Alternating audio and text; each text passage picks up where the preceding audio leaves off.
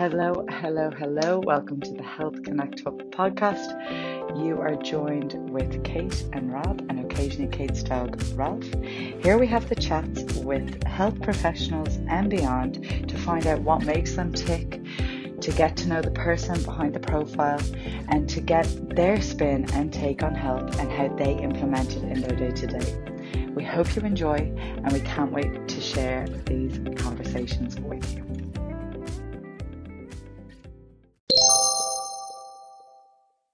Hello and welcome to another installment of the Health Connect Hub podcast. You are listening to Rab and Kate as we chat to great people in health and health related spaces about who they are and why they do what they do. Uh, Kate, good to see you. Haven't seen you in a while. How are you? Yeah, it's been some time now. Um, all good. Can't complain ticking over. great, great. I'm glad to have you on board again. So today we are thrilled to be joined by Chris Burgess, who's the founder of Lift the Bar. He's an all-around great human, and yeah, I'm just really thrilled to have him on board. Chris, you are most most welcome. Uh, honestly, guys, I, I, appreciate the invite to come and speak to you so much. Um, I'm, when when you reached out, I was I was like diligent enough to go and listen to some previous episodes, and I really like what you guys are doing. So I'm I'm, I'm honored you asked, really am. Oh, brilliant. I appreciate that, Chris. Really do. Um, I think you fit the bill of what you heard. yeah, yeah, you, you know, yeah. This is where um, I go rogue, Rab. This is where I go rogue. um, as an aside for for people listening, I think I first met Chris briefly at a conference in Edinburgh. I think it was the Lift the Bar conference a few years ago. And two things stood out. I was struck by how much taller you were than I ever expected and then also by how much nicer you were than I probably imagined at the time. Even though I was in the lift the bar group and I was like, wow, this guy Chris seems like a nice dude, but you were an extremely nice dude. So um, given the space, it was it was a pleasant surprise.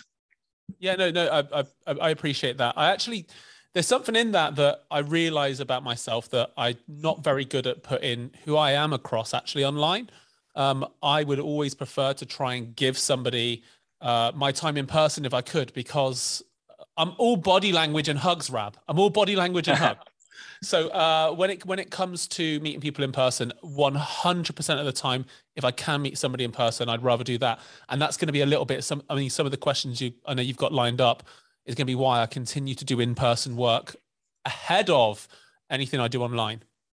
Yeah, yeah, I, I think I think that really kind of I think that really kind of stands to you as well. So without further ado, I think we might jump in and we'll get into the the questions side of things. Um, I know we'll try and work it as a half and half side, so I'll do the first five and we'll see where we get to.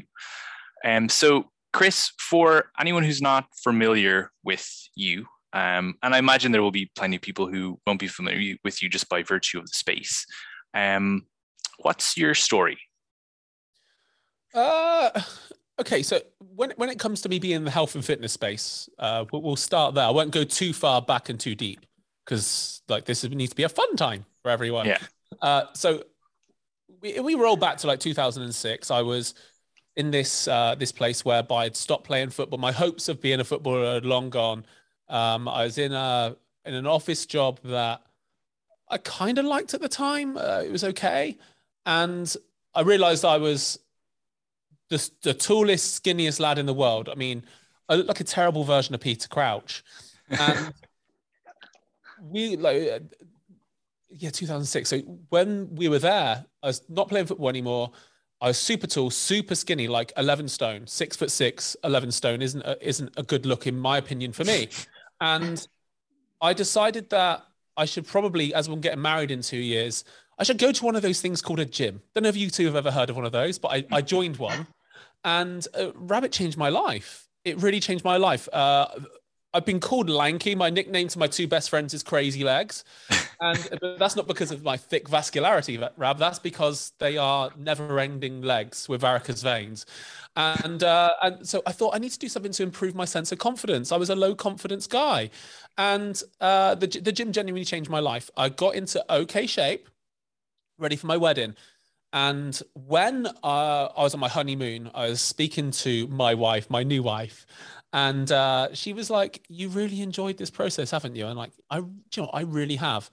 And at the time when we had that conversation on our honeymoon, I was like, I think I need to do this for a living. How much this has given me, and I mm. work in a, I was working in a sales job, doing a doing a job that was like I say, it was okay. It, it was like good career path, full time employment, um, good benefits and pension and all these adult grown up things. Yeah. But what they were asking me to do in terms of sell, I didn't have complete and utter belief in it. I had enough belief in it to make make a go of it, but not enough belief in it. I thought, well, if I'm in this position whereby I have an ability to speak to people and show them a better version of what their business might look like, what if I could use those skills to navigate someone to feel what I've just felt? What if I could convince someone that going on a journey to improving their health could actually like it could turn their world around? And I had one person in mind, Rab, one person in mind for this, and that was my little sister. It's like, if I could use the sales skills I've got over here and the training expertise I've got over here, qualify, I wonder if I could help my little sister change her life around. Mm. And and we, we we got there, you know, in the in the last, especially in the last year, like she's done phenomenally well. She's always been this roller coaster, but um, every everything that I hoped would come of that career transition it, it worked. And then as I got better at personal training, uh, I got a few more clients and enjoyed that. And then uh, I continued to to grow my PT business. And then I realized, like, after about three years, one of the things I enjoyed most was how allowing new personal trainers to support uh, myself and take on new clients, even if it's taking warm ups, teaching them the rationale behind what I was doing, like guiding new trainers. And I thought, I I really love doing the PT bit and I love guiding new trainers. I wonder if there's an avenue whereby I don't know if, if a few personal trainers wouldn't mind having me in their corner over the next year to try and guide them towards career satisfaction like I'm finding. And I put a throwaway post on uh, on Facebook back in um, November 2013. Just I've really enjoyed helping trainers this year like just navigate the first couple of years, growing a bit of a client base, getting really good solid business business structures that I've learned in other industries. Would anybody want to hang out with me for the next year? And maybe we can get some good guest talks going as well. Uh, and I thought I'd only be able to take like 10 on, and mm. I got like 38 replies, of which like 32 trainers said, Yeah, I, I, I definitely want somebody to help me out. Like the world is so remote. I feel all isolated as a self employed trainer. Definitely help me out. I'm in. Uh, and here we are. Uh, what we took 2021 now, aren't we? We're 2021, eight years later, and we've got just shy of 1,200 trainers with us. Yeah. Uh, and it's all based around the same stuff, Rab. So uh, everything works because I still love at its very core level uh, the, the, the job that I signed up to do, mm. which is taking um, somebody and giving them the belief that they can succeed in their health and fitness journey, it gives me the biggest kick, and I love it so much. So yeah, that, that's my journey to where I guess where we are now, and how my my health and fitness journey is is taking us here. Yeah, it's a, I mean, it's a really phenomenal story because even as you're retelling that, I remember during my time in the Lift Bar group, I just remember some of the stories that that cropped up, and even some of that whole ethos and how you approached it by way of you're you're attempting to help the the trainers who are attempting to help the people in their lives and in their sphere and, and who they think they can help the most succeed as best as possible. So it's this kind of overall kind of approach that is really beneficial to so many people because you're helping i suppose the, the crew that really want to make a difference survive? Because again we we know we've seen how difficult it, it has and can be for you know fitness professionals to i suppose thrive for want of a better word um, yeah. while trying to stick to their guns which a lot of the time is actually i really want to make a difference. I don't really care about like you know you know there's that whole six figure whatever thing going around for for years and years. And a lot of guys you're you're just like no we need to shift our focus away from that and be like you're in it to help people, but I'm in it to help you to thrive as best as possible so that you can continue to help those people. And I think, you know, your story is a prime example of that. Um, that inkling of an idea that grows to something which is now so evident in what you've actually done. So Thank you. It, yeah, I mean, I, am obsessed with personal training. Rab, I could have, I could have if we're just talking like I, I, hate to sound crass it's not what i like at all but i could have like financially stopped doing personal training about eight years ago if i really wanted to mm. but i'm obsessed by it i love it so much and i'm such a needy human being that the ability for me to go into a one-to-one training session with someone and know that I've delighted them and know that I've brought them up a level and know that they're going to go on and live a better version of themselves on this fine Thursday afternoon simply because of the time we spent together. There is nothing more rewarding in my career that I could ever possibly do. There's stuff that might be more financially lucrative, but for me, that in, that sense of reward comes from knowing that a person that I've had contact with is going to go absolutely into their day stronger. It's so good. It's so good. Yeah, no, that's that's unreal. That's a it's a really it's a really nice way to, I suppose, expand on on what your passion truly is. So then, in, in a very kind of, I suppose, in a similar way, you've outlined what has excited you from the onset of this whole idea. What kind of excites you about right now then? What excites me right now, and the most important thing to me by far, is my family life like bundled in together with my career. From a very young age, I've had this idealistic view of what I want my family life to be, and it's basically like an upgrade on what my family life was like when I was a young kid. So, as an example, because my mum worked three jobs, she was very rarely able to take us all into school and collect us each day. She wasn't able to watch things like my football practice. It just wasn't available. Like three jobs to support three kids on her own. She is the most phenomenal human being I've ever had the pleasure of meeting. I get to call her my mum. It's pretty cool. But I decided that when I had kids, like I would have the flexibility no matter what happened, Rab, no matter what happened, I'd have the flexibility to take my daughters into school, my kids into school. Mm. So when it comes to my household, the first thing I do every single morning, this might sound a little bit like uh, life coaching, but it's really not. I look at my wife and I think, how can I do my best to make your life as easy as possible today? Because look, she's the one that will like make sure their lunches are there, make sure their school bags are filled with the right stuff, make sure that they're in the right place at the right time every single time without fail. She's phenomenal. She's an incredible, incredible mum, but that comes with a lot of pressure mm. a huge amount of pressure. Mm. So making sure that she has the time and space to decompress, self-reflect, and go on long walks, and she feels valued for everything she does. I want to be the guy that my mum should have had when she was raising us. Because if I can do that, I can bring my wife up a level, and my whole household is so harmonious. It's beautiful. I want to have the flexibility in my working day to, if I want to take the girls into school, I'm taking them into school. I don't have to answer to anyone. If I want to collect them from school, I can collect them from school. So when like, there's a lot of people that look, look, down on personal trainers who have to start work at six, like work start work at six, you're crazy, or you'll see the business guy saying it's ridiculous. If you're a trainer having to do sessions at 6 a.m., you're going to burn out.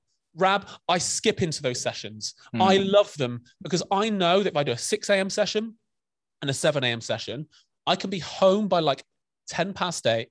I can make sure that the kids aren't kicking up a fuss with their mum getting into the car, get them to school, give them kisses and cuddles, and then go back to work after that and then do it all again at the 3 p.m. collection. It excites me so much that I have a job whereby I can bring people up a level and make sure they live the best version of themselves. And I get to be effectively like a full-time dad too, along alongside that. I do the school runs, I make sure I'm there. Like Wednesdays, I take almost completely off because my youngest daughter, Charlotte, she's three.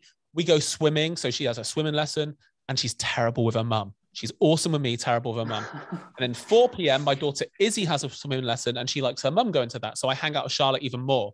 And that just having that life, having a job whereby I can be truly flexible with my time, having a family that I think is just so wonderful and a wife that I adore, all because of the role model I had in my mum.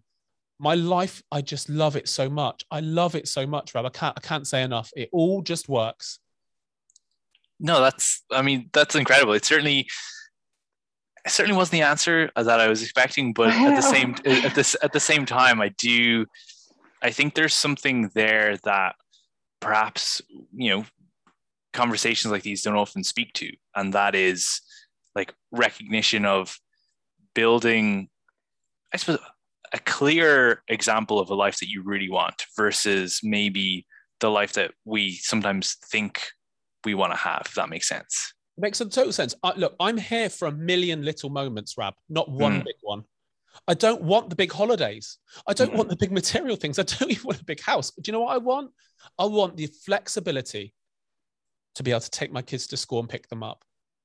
I want to hear what my daughter's had for her lunch, whether she hated it or not. I want to be, give her the. T- I want both my daughters to have the time with me every single day to tell them what's true, to tell me what's truly on their mind. Like that's mm-hmm. all that matters. Like uh, for me, I could, I, li- I literally leave money on the table by refusing to work in a particular like eight to ten hours per week like Wednesdays, I could say completely off. Fridays, oh, it's amazing, right? Let me tell you about Fridays. So Fridays, we take uh, Izzy into school, and then we drop Charlotte at preschool. Charlotte goes to preschool all day too, so she's in there nine till three. Now, uh, Mrs. B, she is full time worker at home. I hate the term stay at home mum, or it's just nonsense. She works harder than anybody I know. She's phenomenal, and uh, it means that we get a whole day together and we're just boyfriend and girlfriend man it's brilliant so i like i was like oh this is so cool we're like what should we do we're like should we go like somewhere and have some breakfast and just talk about the girls and just talk about us she's like yeah that's that sounds cool let's do that and i was like do you know what we should do? We should learn how to paddleboard. And so, we, like a couple of Fridays ago, we just went on a paddleboarding lesson. None, neither of us ever been. I'm so unbalanced and terrible, Rab. I have such terrible, terrible. I'm just all levers, aren't I? I'm so tall. Uh, Mrs. B was great. I was horrendous. We had an amazing laugh, just dating his boyfriend and girlfriend. And to some of your listeners, you'd be thinking, "Oh, well done, mate. You went on a paddleboarding lesson with your wife. What a hero!" But this is the kind of thing that give me a million of those over anything big, over anything hugely aspirational that I have to put pressure on myself to either save for or look a particular way to a particular person. I'm all about the million moments, small moments, significant moments, significant conversations, and meaningful interactions. Yeah, I, yeah, I mean, I, I think, I don't know, Kate, about you, but certainly, I think we we may have talked about this a little bit, but certainly over the past, you know, eighteen months for, you know, if we've had been in the position to do so, I think there's been more focus on like the experiences in in terms of what we do and really reflecting and it goes back to some of our previous guests had said about it's given the trajectory that you were on prior to whatever happened. If you've had the privilege of having the space to be able to move forward it's ex, like ex, like you've moved closer to that trajectory in this time frame and i think something for me that i've realized and i think perhaps kate i think you've, you've mentioned as well is figuring out the certain things that you do want and the certain things that you don't want. And that that's relating to like employment the kind of difference you want to make um the kind of relationships you want to foster and what that kind of future looks like. And i think chris you've said it yourself there that it's not you know it's not the five star this and the five star that. And for me I, I think i sort of felt somewhat similar like there there is thing there are things that i want to do but they're they're not what I thought perhaps people had been telling me the things that I wanted to do were. I now know what I want to forge for myself and for like the people closest to me. And I think that's kind of what you've just been saying and doing. Yeah, I, I uh, like I say, for me, um, I also understand my privilege, right? Mm. Like I live in a, in a, in a very modest house, semi-detached house, but I live in a beautiful part of the world. It maybe things would be different if I still lived in the council estate I grew up in, but I'm really thankful for that too. Mm. Like I'm really thankful for where I've come from because I understand fully what it means to have no money and very hard financial upbringing. But what I'm also really, really keen to do is make sure that I don't put those biases onto my girls. I understand how lucky I am to have like have everything I have right now um, everything down. Uh, we're, we're going to go into places now, Rab. We're going to go down, down some rabbit holes. Down, like the the beauty of um, having kids. Like there might be some people mm. listening to this that actually everything I'm saying is like I'm painting their ideal picture of what life might be, but actually they've realized they can't have children. Mm. Um, that that was very clear for for my two best friends. Uh, we very nearly didn't have as well. So when you go through, eh, for for instance, we, I talk about my kids and hopefully what comes across as glowing terms. But it took us eight years to get to Isabel, and many, many, many tragic situations to hmm. to get to where we were. So being grateful now is everything that I live for And like I say, once you get the biggest moment out the way, like for me, getting married and having our first child were the two biggest moments in my life. Nothing can compare to that. There's no holiday or car or clothes or Instagram filter that could ever come along that could ever top those moments. So everything, everything is insignificant versus that.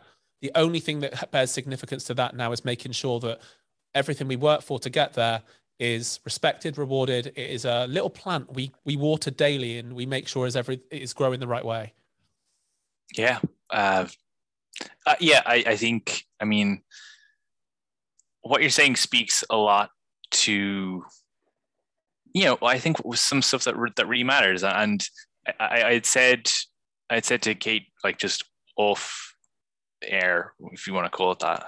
Cringe even saying that. Oh, hey, BBC. All right, yeah, BBC. Yeah, yeah, yeah, I am the BBC. Um, like that. That one of the reasons I wanted you to to like come on and and share your thoughts and stuff. It was like a few years back, like some bad stuff in our industry happened, and I think you were one of the people who were like, nah, like we're so much better at this. And we need to be so much better than this. Like and i think that just comes across in i suppose like as we're talking it's almost like it's it's it's just ingrained in like the fiber of your being to kind of just be decent. And i know like decent sounds so basic but i think it's the way yeah it, but it's not yeah exactly. You know it, it's like that thing like being like we thought we could be decent men in decent time but this is essentially like this is what you're trying to do. And i think it is entirely both admirable and like exemplary but also like it, what you're doing isn't isn't mad like it's not like oh look at all this like you're actually just being like being a good father to my kids and i'm being a good husband to my wife and i'm trying to foster a life in which they understand they recognize that. It terrifies me rab that one day my girls might do a google search on me and what they drag up is something they're embarrassed by. Yeah yeah. Like, i it's a lot of people in our industry change right? This is this is the way of the world. Like maybe a different frame on that is they don't change actually increased notoriety and increased money coming in actually might just put a spotlight on who they really are mm. it might have been hiding who they really are we just don't know but yeah. when I think about these situations that have cropped up in our industry, um, I don't necessarily bury my head in the sand, but I take a huge step back on everyone and everything and think, okay, if I let the behaviors of other people drive my behavior, then I they're living rent free in my head. Yeah. So everything I do is all about control. And if people are doing things that are less than noble and less than uh, less than whatever the word might be, um, less than right, then eventually that will always get found out. Eventually, the cards always lay where they're meant to lay. Hmm. So I just like let people burn themselves out if they need to, and concentrate solely on um, making sure that, like for me, my my brand, my business, uh, my personal brand, my personal business, uh, and Lift the Bar and Curious Fitness and everything I've ever got an interaction with, all of it is at the mercy of a eventually 16 year old girl doing a Google search on her dad and finding something that is either going to delight her or horrify her. And they're the, they're my biggest judge. Like nobody yeah. in our industry can judge me versus more than what I will myself or what my family will. And I like to think I'm doing a good job of doing the husband thing, but only time will tell if I'm doing a good job on the dad thing because mm. eventually they're going to come looking for what their dad is on the internet and they're going to find stuff, and that ter- that terrifies me. But it also focuses your mind to make sure you're putting out the right message. So Izzy Charlotte, if you're listening to this, age 15, 16 now, uh, Daddy, sorry for the stuff you said today. Put it in a time capsule and, and send yeah. it. Password but, protected, please, guys. no, but this is like again, this is not the direction that I anticipated our conversation going, but I am absolutely thrilled that it's heading in this direction. Yeah, I, I really, really am appreciating this so far. Um, what I will do is I will skip some of the ones that are the questions that we sort of um, earmark because I think you actually have addressed a lot already. But what I do want to ask, and there probably is something in this, um, but what what's the most important thing we should know about you, Chris? that everything I do, everything is to make really four women proud. Mm. My mum, my sister, uh, my mum, my wife, and my two daughters. And if I can make my sisters proud alongside that, then so be it. But sometimes they're just assholes, Rab. Okay. And that is what I wake up thinking.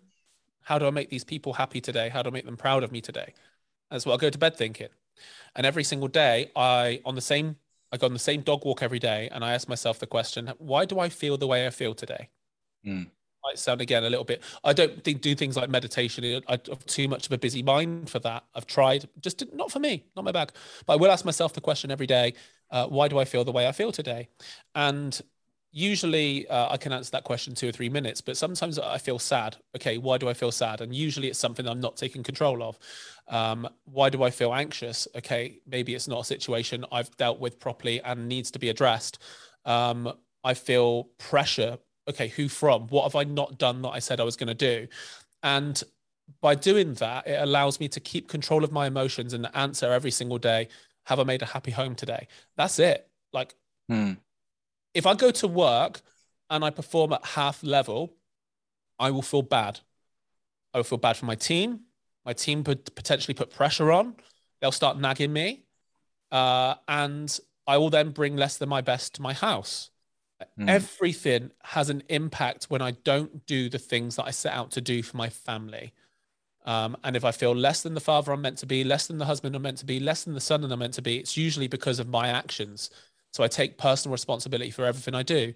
That's what I really want people to understand about me more than anything that everything is about my family and I take personal responsibility for everything because when I do that, I take control of my life and hopefully give a happy one to the people that matter most.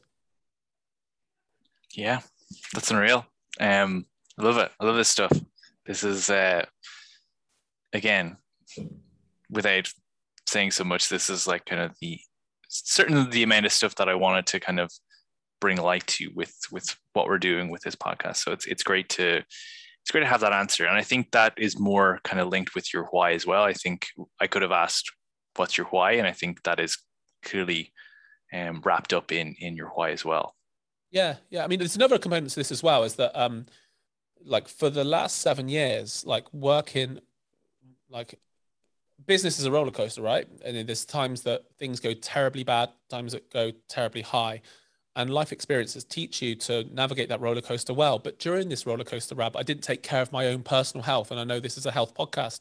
I didn't Mm. take of it- care of it very well. Sometimes when the pressure is super, super on, I mean, you wake up, have a can of white monster for breakfast. Uh, and then you follow it up with a diet coke about an hour later, then a couple of coffees, and then uh, I'm too busy to train, so I don't take care of myself, don't eat right, and then you end up with uh, all kinds of hormonal issues. Like if in my case, I've got to take thyroxine for the rest of my life, and you think, Mm. oh god, there's certain times where I was so tired, so agitated, so grumpy, and not being the best I could be in any situation. And something I want to put across uh, probably at this stage, because I know again it's health and it's certainly a wellness component to it, is that if I could wave a magic wand over the situations that have gone, got, been and gone over the f- last few years, I'd have had somebody in my corner telling me, stop treating yourself like an asshole and actually go and do some exercise. Eat some Mhm. vegetables. Stop buying stupid stuff for your fridge at home because what you're going to do is end, going to end up needing a light medication for the rest of your life unless you sort yourself out. You'll be tired constantly, agitated constantly, and you need to stop doing what you're doing. But hindsight's a, a beautiful thing, right? Mm. Yeah. Yeah, yeah, Jamie Mac, absolutely. Um, I am going to hand over to Kate, who is going to uh, take you through kind of like the latter part of the questions. And uh, again, I feel like first five are usually fairly light, so like, like I can. I can only imagine I can only imagine the the heights that we'll we'll get to next. So, Kate, I leave Chris in your more than capable hands.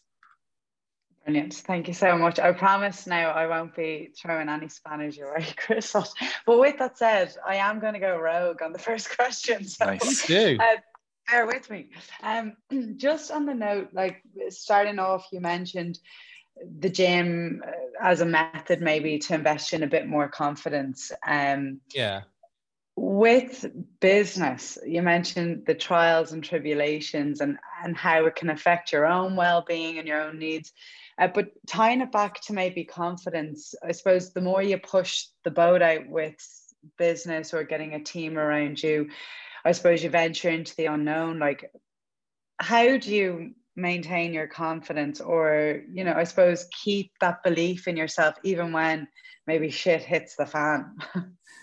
it's such that's an amazing question. Honestly, it's such a good question. And for me, there's there's so much at play in this. Um, firstly, when when it hits the fan, I'm going to go straight back to home and I'm going to tell my wife immediately what has happened, so that uh, I I never used to do this, Kate. I used to bottle it up, and then she would wonder what's going on. And she, the people know, they're not they're not stupid.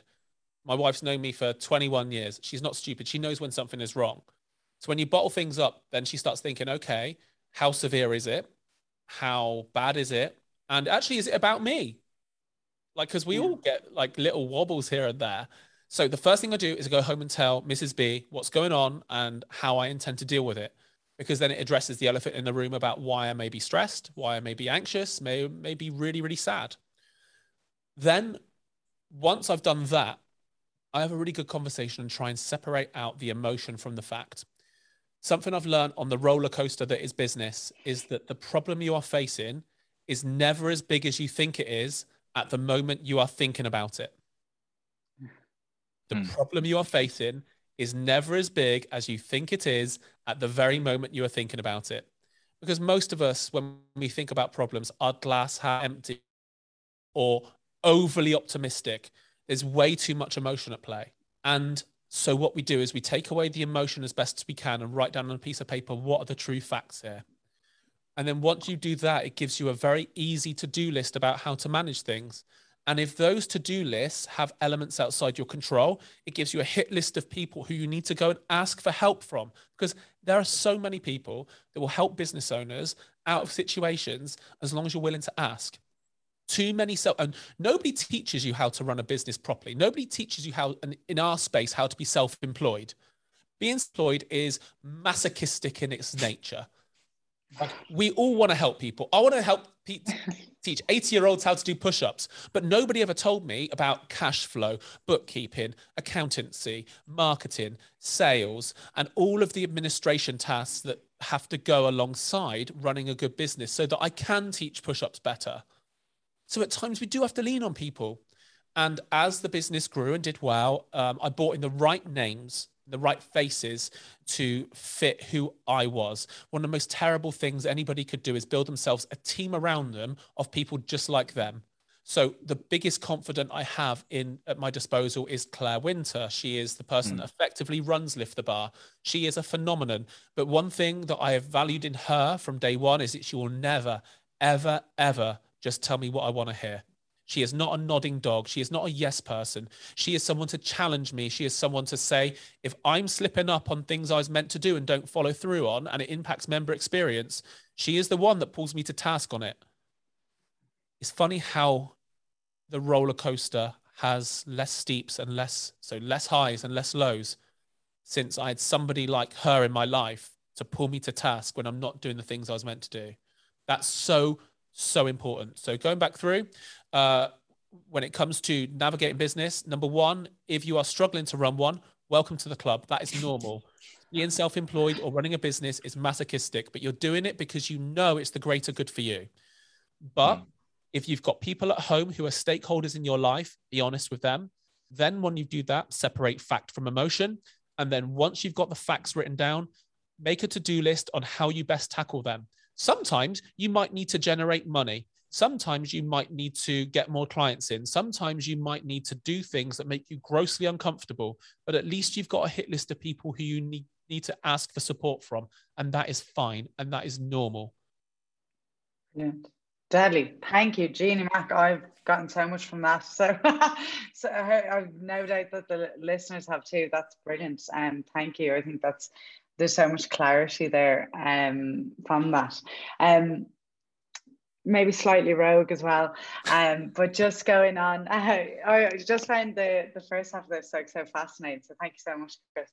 Um, but you mentioned obviously family is to the forefront of everything that you do.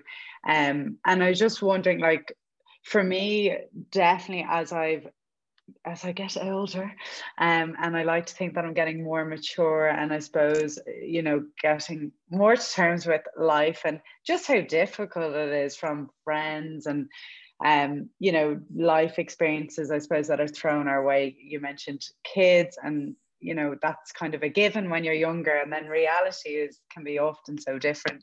Um, so what I'm getting at here is I think as we as we get older, maybe well, I'd like to think that it's uh, clearer to see, you know, the the smaller things, well, that aren't small, but are our family, our friends, things that we really, really care about. And maybe the pandemic shined, uh, kind of shone a light on that.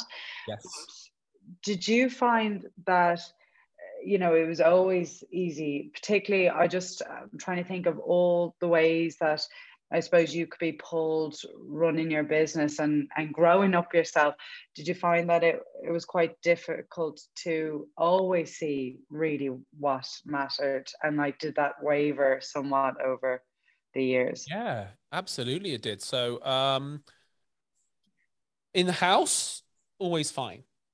Like Sam and I are strong, and um, there have been times whereby maybe in the evenings and she's pulled me up on this, whereby it's 10 p.m. in the evening. I'm replying to clients, um, and there's times where I'm replying to emails, and sometimes, let, us face it, some of those clients that I have are, are women. So I'm texting another woman. I'm sat on the sofa next to the most incredible woman I've ever met in my entire life, and I'm texting another person. Now, it doesn't matter if I'm adjusting calories or saying do this tomorrow. The cold hard facts are that I am texting another woman whilst I'm sat next to the most brilliant person I've ever met. That's not okay. So what you learn to to do is set professional boundaries and actually stick to them. And if clients don't follow them, just because somebody sends you a message at 10 p.m. doesn't mean to say you got a reply. It just starts, you know, you just reply to it when you clock on at eight or nine in the morning. Like uh, what I've realized and over time and, and through learned experience is that nothing that I can do as a personal trainer or a business owner is life and death. And if it is, they shouldn't be speaking to me.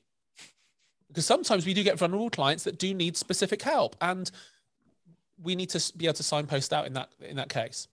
Uh, another thing is that I'm somebody who spent far too long on too many unimportant tasks, and something I will never, ever, ever be able to fully repay is my two best friends' trust and faith in me is something that makes me very sad, very, very sad indeed. So uh, when you do it, when I start LTB, uh, got an awful lot of industry friends, right? And my two best friends, sometimes they would text me and I wouldn't reply. They see on WhatsApp, they know the two blue ticks are there.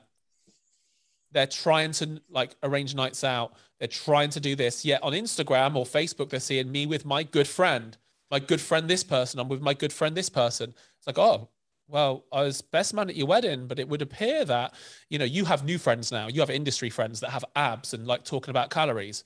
Like, what happened to us? And then um, there were times in their life where they needed me and I wasn't there.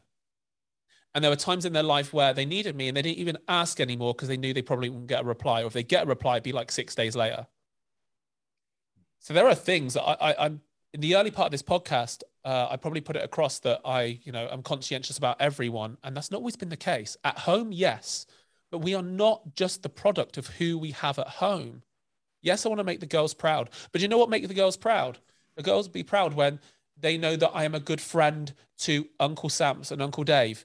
They know that when I'm a good friend to them, uh, that their daughters want to be friends with them too. And I lost track of what was real and replaced it with what wasn't real. And I forgot how to have the difference between true, honest friends who would walk through fire to make sure I was okay and replace them with people who just wanted to share a few likes here or there, really. and and and that makes me feel terrible. I'll never properly forgive myself for the five years where I didn't give them my best. I'll never properly forgive. And you know, the catalyst for changing that was lockdown. Uh, and in the last like just over 450 days, me and my two best mates have not had one single day without being in contact with each other on WhatsApp. I am making up for that lost time. Like it, I'm embarrassed. I'm embarrassed that one of my friend's daughters, Evelyn, is just turned eight, and I've seen her three times in my life. This is a guy that's best man at my wedding.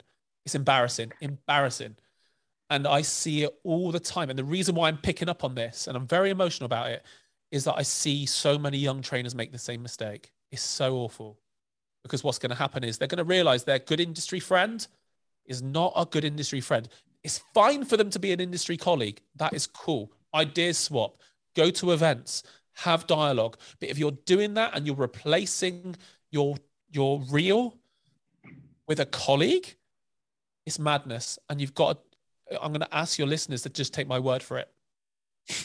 Mm-hmm. I think, yeah, yeah, thanks for being so honest. I think, uh, yeah, I could see a bit of myself maybe in some of your answer there. Um, a few things don't sit too well with me with maybe times that you know I just wasn't there when I should have been. So, um, but I think maybe the point to take there is whatever about professional boundaries. You know, it goes back to to that like learning when to to clock off, or I suppose reframing what you know what's going on and what's really important. So yeah, thanks for thanks for that. Um, and I suppose